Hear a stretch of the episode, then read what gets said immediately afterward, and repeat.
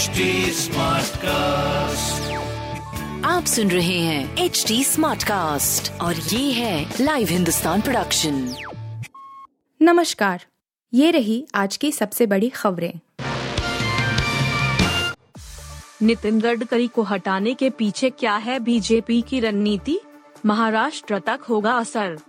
Bharatiya Janata party Bhajpa. की सर्वोच्च नीति निर्धारक संस्था केंद्रीय संसदीय बोर्ड से नितिन गडकरी का बाहर होना भाजपा की भावी रणनीति से तो जुड़ा है।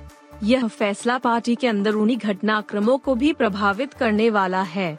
नया घटनाक्रम पार्टी के भीतर उनके राजनीतिक वजूद को तो प्रभावित करेगा ही, साथ ही उनकी चुनावी राजनीति पर भी असर डालेगा। महाराष्ट्र की राजनीति से 2009 में भाजपा के राष्ट्रीय अध्यक्ष बनकर राष्ट्रीय फलक पर उभरे नितिन गडकरी अब भाजपा के केंद्रीय संगठन में अहम भूमिका से बाहर हैं। वह केंद्र सरकार में मंत्री हैं और पार्टी की राष्ट्रीय कार्यकारिणी के सदस्य भी हैं, लेकिन केंद्रीय संसदीय बोर्ड और केंद्रीय चुनाव समिति से अब बाहर रहेंगे। इससे पार्टी के भीतर उनका कद भी प्रभावित हुआ है। अलग सोच ज़ाहिर करते रहे हैं गडकरी। गडकरी अपने बयानों को लेकर चर्चा में रहे और राजनीति को लेकर उनकी अपनी अलग सोच भी जग ज़ाहिर होती रही है। हाल में उन्होंने एक कार्यक्रम में मौजूदा राजनीति पर सवाल खड़े किए थे और संकेत दिए थे कि अब राजनीति उनके लिए बहुत ज़्यादा रुचिकर नहीं है।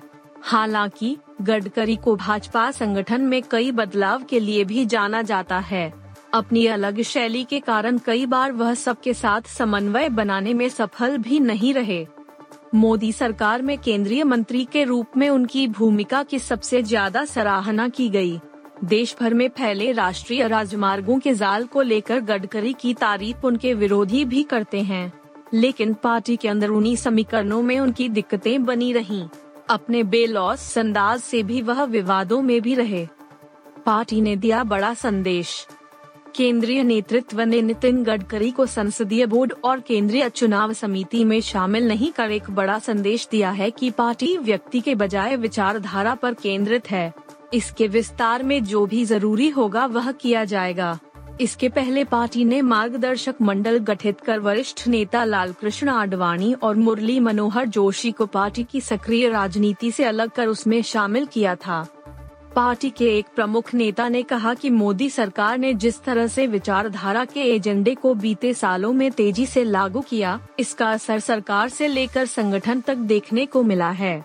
इसमें किसी एक नेता की बात न की जाए तो व्यक्ति की वजह विचारधारा ही हावी दिखी। महाराष्ट्र की सियासत पर असर। महाराष्ट्र की राजनीति में भी इसका असर पड़ेगा। पार्टी में गडकरी की जगह उनके ही गृह नगर नागपुर से आने वाले देवेंद्र फडणवीस का कद बढ़ा है। हाल में जब शिवसेना के बागी गुटको के साथ भाजपा ने राज्य में सरकार बनाई थी, तब देवेंद्र फडणवीस मुख्यमंत्री पद के दावेदार थे। लेकिन पार्टी ने उनको उप मुख्यमंत्री बनने के लिए राज़ी किया। अब केंद्रीय चुनाव समिति में शामिल कर पार्टी ने उनके कद को बड़ा किया है। आरएसएस के करीबी हैं दोनों। गडकरी और फडणवीस दोनों ही आरएसएस के करीबी माने जाते हैं। ऐसे में भाजपा के केंद्रीय नेतृत्व द्वारा लिया गया कोई भी फैसला में संघ की सहमति भी शामिल होगी। हाल में हैदराबाद की राष्ट्रीय कार्यकारिणी की बैठक में पार्टी ने अपने संगठन को अगले 25 सालों की जरूरतों के मुताबिक तैयार करने का आह्वान किया था। उसमें नए नेताओं को भी आगे बढ़ाना है। यही वजह है कि भूपेंद्र यादव और देवेंद्र फडणवीस जैसे नेताओं को पार्टी में काफ़ी महत्व दिया गया है। गुलाम नबी आज़ाद की नाराज़गी कांग्रेस के लिए बड़ा झटका, जाने क्या है असली कारण? जम्मू कश्मीर में संगठन को मज़बूत करने की कांग्रेस की कोशिशों को झटका लगा है। पार्टी के वरिष्ठ नेता गुलाम नबी आज़ाद ने स्वास्थ्य कारणों का हवाला देते हुए प्रदेश चुनाव प्रचार समिति का अध्यक्ष पद संभालने से इनकार कर दिया है। पर इसकी कई और भी वजह हैं। हालाँकि, पार्टी का कहना है कि आज़ाद को मना लिया जाएगा। आज़ाद की नाराज़गी की अहम वजह उनकी राय लिए बगैर संगठन का पुनर्गठन है। उनके समर्थक पार्टी के इस कदम को आज़ाद के सियासी प्रभाव को कम करने की कोशिश के तौर पर देख रहे हैं। पार्टी ने विकार रसूलवानी को प्रदेश अध्यक्ष और रमन भल्ला को कार्यकारी अध्यक्ष नियुक्त किया है। ऐसा पहली बार हुआ है, जब दोनों जम्मू से हैं। गुलाम नबी आज़ाद का ताल्लुक भी जम्मू से है। ऐसे में उनके समर्थकों का कहना है कि पार्टी ने जानबूझकर जम्मू के नेताओं को तरजीह दी, ताकि आज़ाद का प्रभाव कम हो। हालाँकि, विकार रसूल आज़ाद के भरोसेमंद माने जाते हैं। इसके साथ आज़ाद को लगता है कि प्रदेश प्रचार समिति के अध्यक्ष का पद उनके कद के मुकाबले बहुत छोटा है। आज़ाद कांग्रेस कार्य समिति के सदस्य के साथ कांग्रेस अध्यक्ष सोनिया गांधी को सलाह देने वाली पॉलिटिकल अफेयर्स समिति का हिस्सा है।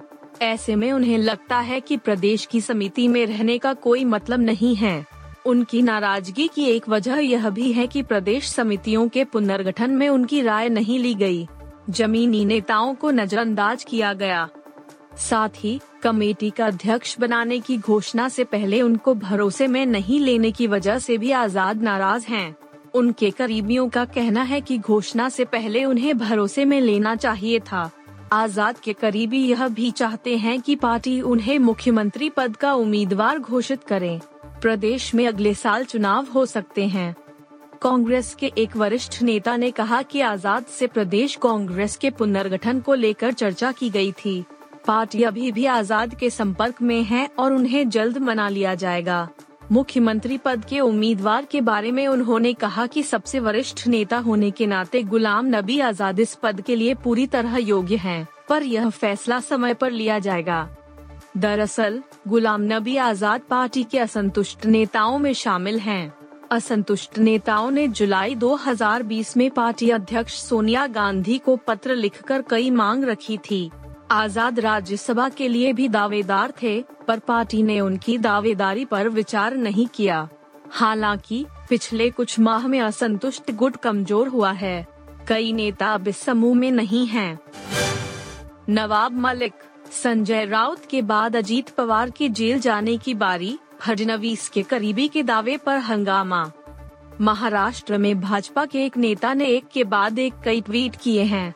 इनमें उन्होंने दावा किया है कि राष्ट्रवादी कांग्रेस पार्टी का एक बड़ा नेता जल्द ही जेल जाएगा। उनके इस दावे ने राज्य में राजनीतिक हलचल पैदा कर दी है। विपक्षी दलों ने आरोप लगाया है कि उप मुख्यमंत्री देवेंद्र फडणवीस के करीबी माने जाने वाले मोहित कम्बोज के ट्वीट का मकसद अस्थिर शिंदे सरकार को उबारने के लिए उन पर दबाव बनाना है। मंगलवार की देर रात की अपने ट्वीट में मोहित काम्बोज ने कहा कि तत्कालीन मंत्री और एनसीपी नेता नवाब मलिक, शिवसेना सांसद संजय राउत और मुंबई के पूर्व पुलिस आयुक्त संजय पांडे की गिरफ्तारी के बारे में उनकी पूर्व की भविष्यवाणी सच साबित हुई थी। इस मामले में उनकी स्ट्राइक रेट 100 प्रतिशत थी। 2019 में अजीत पवार के मिली थी क्लीन चिट उन्होंने हालाँकि एनसीपी नेता का नाम नहीं लिया। काम्बोज ने आगे कहा कि सिंचाई घोटाले की फिर से जाँच की जानी चाहिए, जिसे 2019 में तत्कालीन भ्रष्टाचार निरोधक ब्यूरो के प्रमुख परमवीर सिंह ने बंद कर दिया था। एनसीपी नेता अजीत पवार को 2019 में इस मामले में क्लीन चिट मिल गई थी। मोहित कम्बोज ने बाद में कहा कि वह जल्द ही एक प्रेस कॉन्फ्रेंस करेंगे और इस एनसीपी नेता की भारत और विदेशों में सभी बेनामी संपत्तियों का विवरण प्रकट करेंगे। फिर से केस खोल सकती है सरकार। सूत्रों ने कहा कि भाजपा संकेत दे रही है कि पार्टी जल्द ही अजीत पवार के खिलाफ मामले फिर से खोलेगी। आपको बता दें कि देवेंद्र फडणवीस के पास गृह मंत्रालय है। बीजेपी नेता के दावे पर हंगामा। बीजेपी नेता के इस ट्वीट के बाद जमकर राजनीतिक बयानबाजी हो रही है। विधान परिषद में विपक्ष के नेता अम्बादास दानवे ने सवाल किया कि एक भाजपा नेता केंद्रीय एजेंसियों द्वारा किसी भी संभावित कार्रवाई के बारे में पहले से कैसे जान सकता है? उन्होंने कहा, यह दिखाता है कि ये एजेंसियाँ भाजपा के हाथों में कैसे खेल रही हैं। यह और कुछ नहीं बल्कि महाराष्ट्र विकास अघाड़ी के नेताओं को धमकाने का एक ज़बरदस्त प्रयास है। एनसीपी का बीजेपी पर पलटवार। एनसीपी नेता और पूर्व मंत्री शशिकांत शिंदे ने कहा कि नए सत्र की पूर्व संध्या पर कामबोज का ट्वीट विपक्ष को चुप कराने की कोशिश है। उन्होंने कहा, ट्वीट मानसून सत्र की पूर्व संध्या पर आए हैं जिससे भाजपा की मंशा पूरी तरह से स्पष्ट हो गई है। इस मामले में काफ़ी पहले क्लीन चिट दे दी गई थी। अगर राज्य सरकार मामले की फिर से जाँच करना चाहती है तो वह ऐसा करने के लिए स्वतंत्र है, लेकिन किसी भी नेता को कारावास की धमकी देने के लिए नहीं, यह अनुचित है। चीनी जासूसी युद्धपोत पर श्रीलंका के रुख से भारत असहज, इंडियन नेवी अलर्ट। श्रीलंका के हम्बनटोटा बंदरगाह पर चीनी जासूसी युद्धपोत युवान वांग पाँच के पहुँचने और उस पर श्रीलंका सरकार के रुख को लेकर भारत असहज है। मौजूदा परिदृश्य में भारत को उम्मीद थी कि श्रीलंका सरकार सैन्य पोर्ट को बंदरगाह पर रुकने की अनुमति नहीं देगी। सूत्रों का दावा है कि इसके लिए भारत की तरफ़ से प्रयास भी किए गए थे। लेकिन आखिरकार इस मामले में चीन श्रीलंका पर हावी होने में सफल रहा है। भारत को आशंका है कि यदि श्रीलंका का रुख यही रहा तो भविष्य में उस क्षेत्र में चीन की सैन्य नौवहन गतिविधियाँ बढ़ सकती हैं। श्रीलंका में पिछले दिनों उत्पन्न हुए हालात में भारत ने पड़ोस पहले की नीति के तहत श्रीलंका को भरपूर मदद की थी, जिसमें करीब तीन दशमलव पाँच अरब डॉलर का पैकेज शामिल है। श्रीलंका की उस स्थिति के लिए काफ़ी हद तक जिम्मेदार चीन मदद में पीछे रहा। चीन का कर्ज नहीं चुका पाने के कारण ही श्रीलंका को हम्बनटोटा बंदरगाह उसे निन्यानवे साल की लीज पर देना पड़ा। लेकिन यह लीज गैर सैन्य उद्देश्यों के लिए ही की गई थी।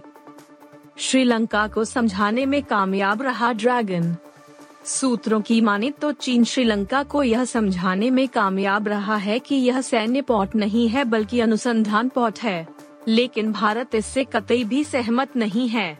ऐसी सूचनाएँ हैं कि यह मूलत जासूसी उपकरणों से लैस एक पॉट है जो हिंद महासागर में विशेष उद्देश्यों की पूर्ति के लिए आया है। अनुसंधान महज एक दिखावा है। भारत को श्रीलंका के रुख पर आश्चर्य भी हुआ है क्योंकि श्रीलंका के राष्ट्रपति भी यही बात कहने लगे हैं कि यह सैन्य पॉट नहीं है। भारतीय नौसेना अलर्ट। सूत्रों के अनुसार, हालाँकि चीनी पोर्ट के श्रीलंका पहुँचने के मद्देनजर भारतीय समुद्र क्षेत्र में नौसेना द्वारा पैनी निगाह रखी जा रही है। इसके तहत इस बात पर खास नज़र रखी जा रही है कि चीनी पोर्ट समुद्र से जुड़े अंतर्राष्ट्रीय कानूनों का उल्लंघन तो नहीं करता है। यदि ऐसा कुछ होता है तो भारत प्रत्यक्ष रूप से उसका विरोध करेगा। संभव है कि आने वाले दिनों में भारत फिर इस मुद्दे पर श्रीलंका से वार्ता भी करे। 18 या 19 अगस्त, कब है श्री कृष्ण जन्माष्टमी? आपके राज्य में किस दिन बंद रहेंगे बैंक? जानिए सब कुछ।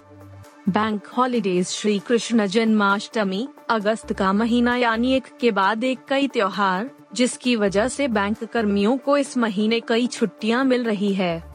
मुहर्रम, रक्षाबंधन और 15 अगस्त के बाद अब श्री कृष्ण जन्माष्टमी और गणेश चतुर्थी जैसे त्योहार आने शेष हैं। देश के अलग अलग हिस्सों में श्री कृष्ण जन्माष्टमी का त्योहार अलग अलग दिन मनाया जाएगा। इस वजह से बैंक भी कहीं 18 अगस्त को बंद रहेंगे तो कहीं 19 और 20 अगस्त को बंद रहेंगे। आइए जानते हैं कि किस शहर में बैंक बंद रहेंगे। अगस्त में कब कब बंद रहेंगे bank? Reserve bank of India के अनुसार राज्यों में 18, 19 और 20 अगस्त को बैंक अलग अलग राज्यों में बंद रहेंगे। 18 अगस्त गुरुवार जन्माष्टमी। उड़ीसा उत्तराखंड और उत्तर प्रदेश में बैंक बंद रहेंगे। 19 अगस्त शुक्रवार जन्माष्टमी।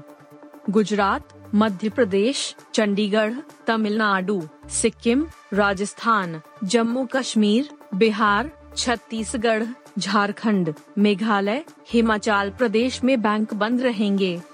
20 अगस्त हैदराबाद श्री कृष्ण जन्माष्टमी। हैदराबाद में बैंक बंद रहेंगे। 21 अगस्त रविवार। साप्ताहिक अवकाश। इस महीने की अन्य छुट्टियाँ। 29 अगस्त श्रीमंत शंकर देव तिथि, गुवाहाटी। 31 अगस्त चतुर्थी पक्ष, गणेश चतुर्थी। अहमदाबाद, बेलापुर, भुवनेश्वर, चेन्नई, हैदराबाद, मुंबई, नागपुर और पणजी में बैंक इस दिन बंद रहेंगे। बता दें, हर एक महीने के दूसरे और चौथे शनिवार के अलावा सभी रविवार को बैंक कर्मियों की छुट्टी रहती है। इसके अलावा, रिज़र्व बैंक ऑफ़ इंडिया की छुट्टियों के आधार पर अलग अलग शहरों में बैंक कर्मियों को त्योहारों की छुट्टियाँ मिलती हैं। आप सुन रहे थे हिंदुस्तान का डेली न्यूज़ रैप, जो एच टी स्मार्ट कास्ट की एक बीटा संस्करण का हिस्सा है आप हमें फेसबुक ट्विटर और इंस्टाग्राम पे एट एच टी या podcasts@hindustantimes.com पर ईमेल के द्वारा सुझाव दे सकते हैं आप सुन रहे हैं एच डी स्मार्ट कास्ट और ये था live Hindustan production smart Smartcast.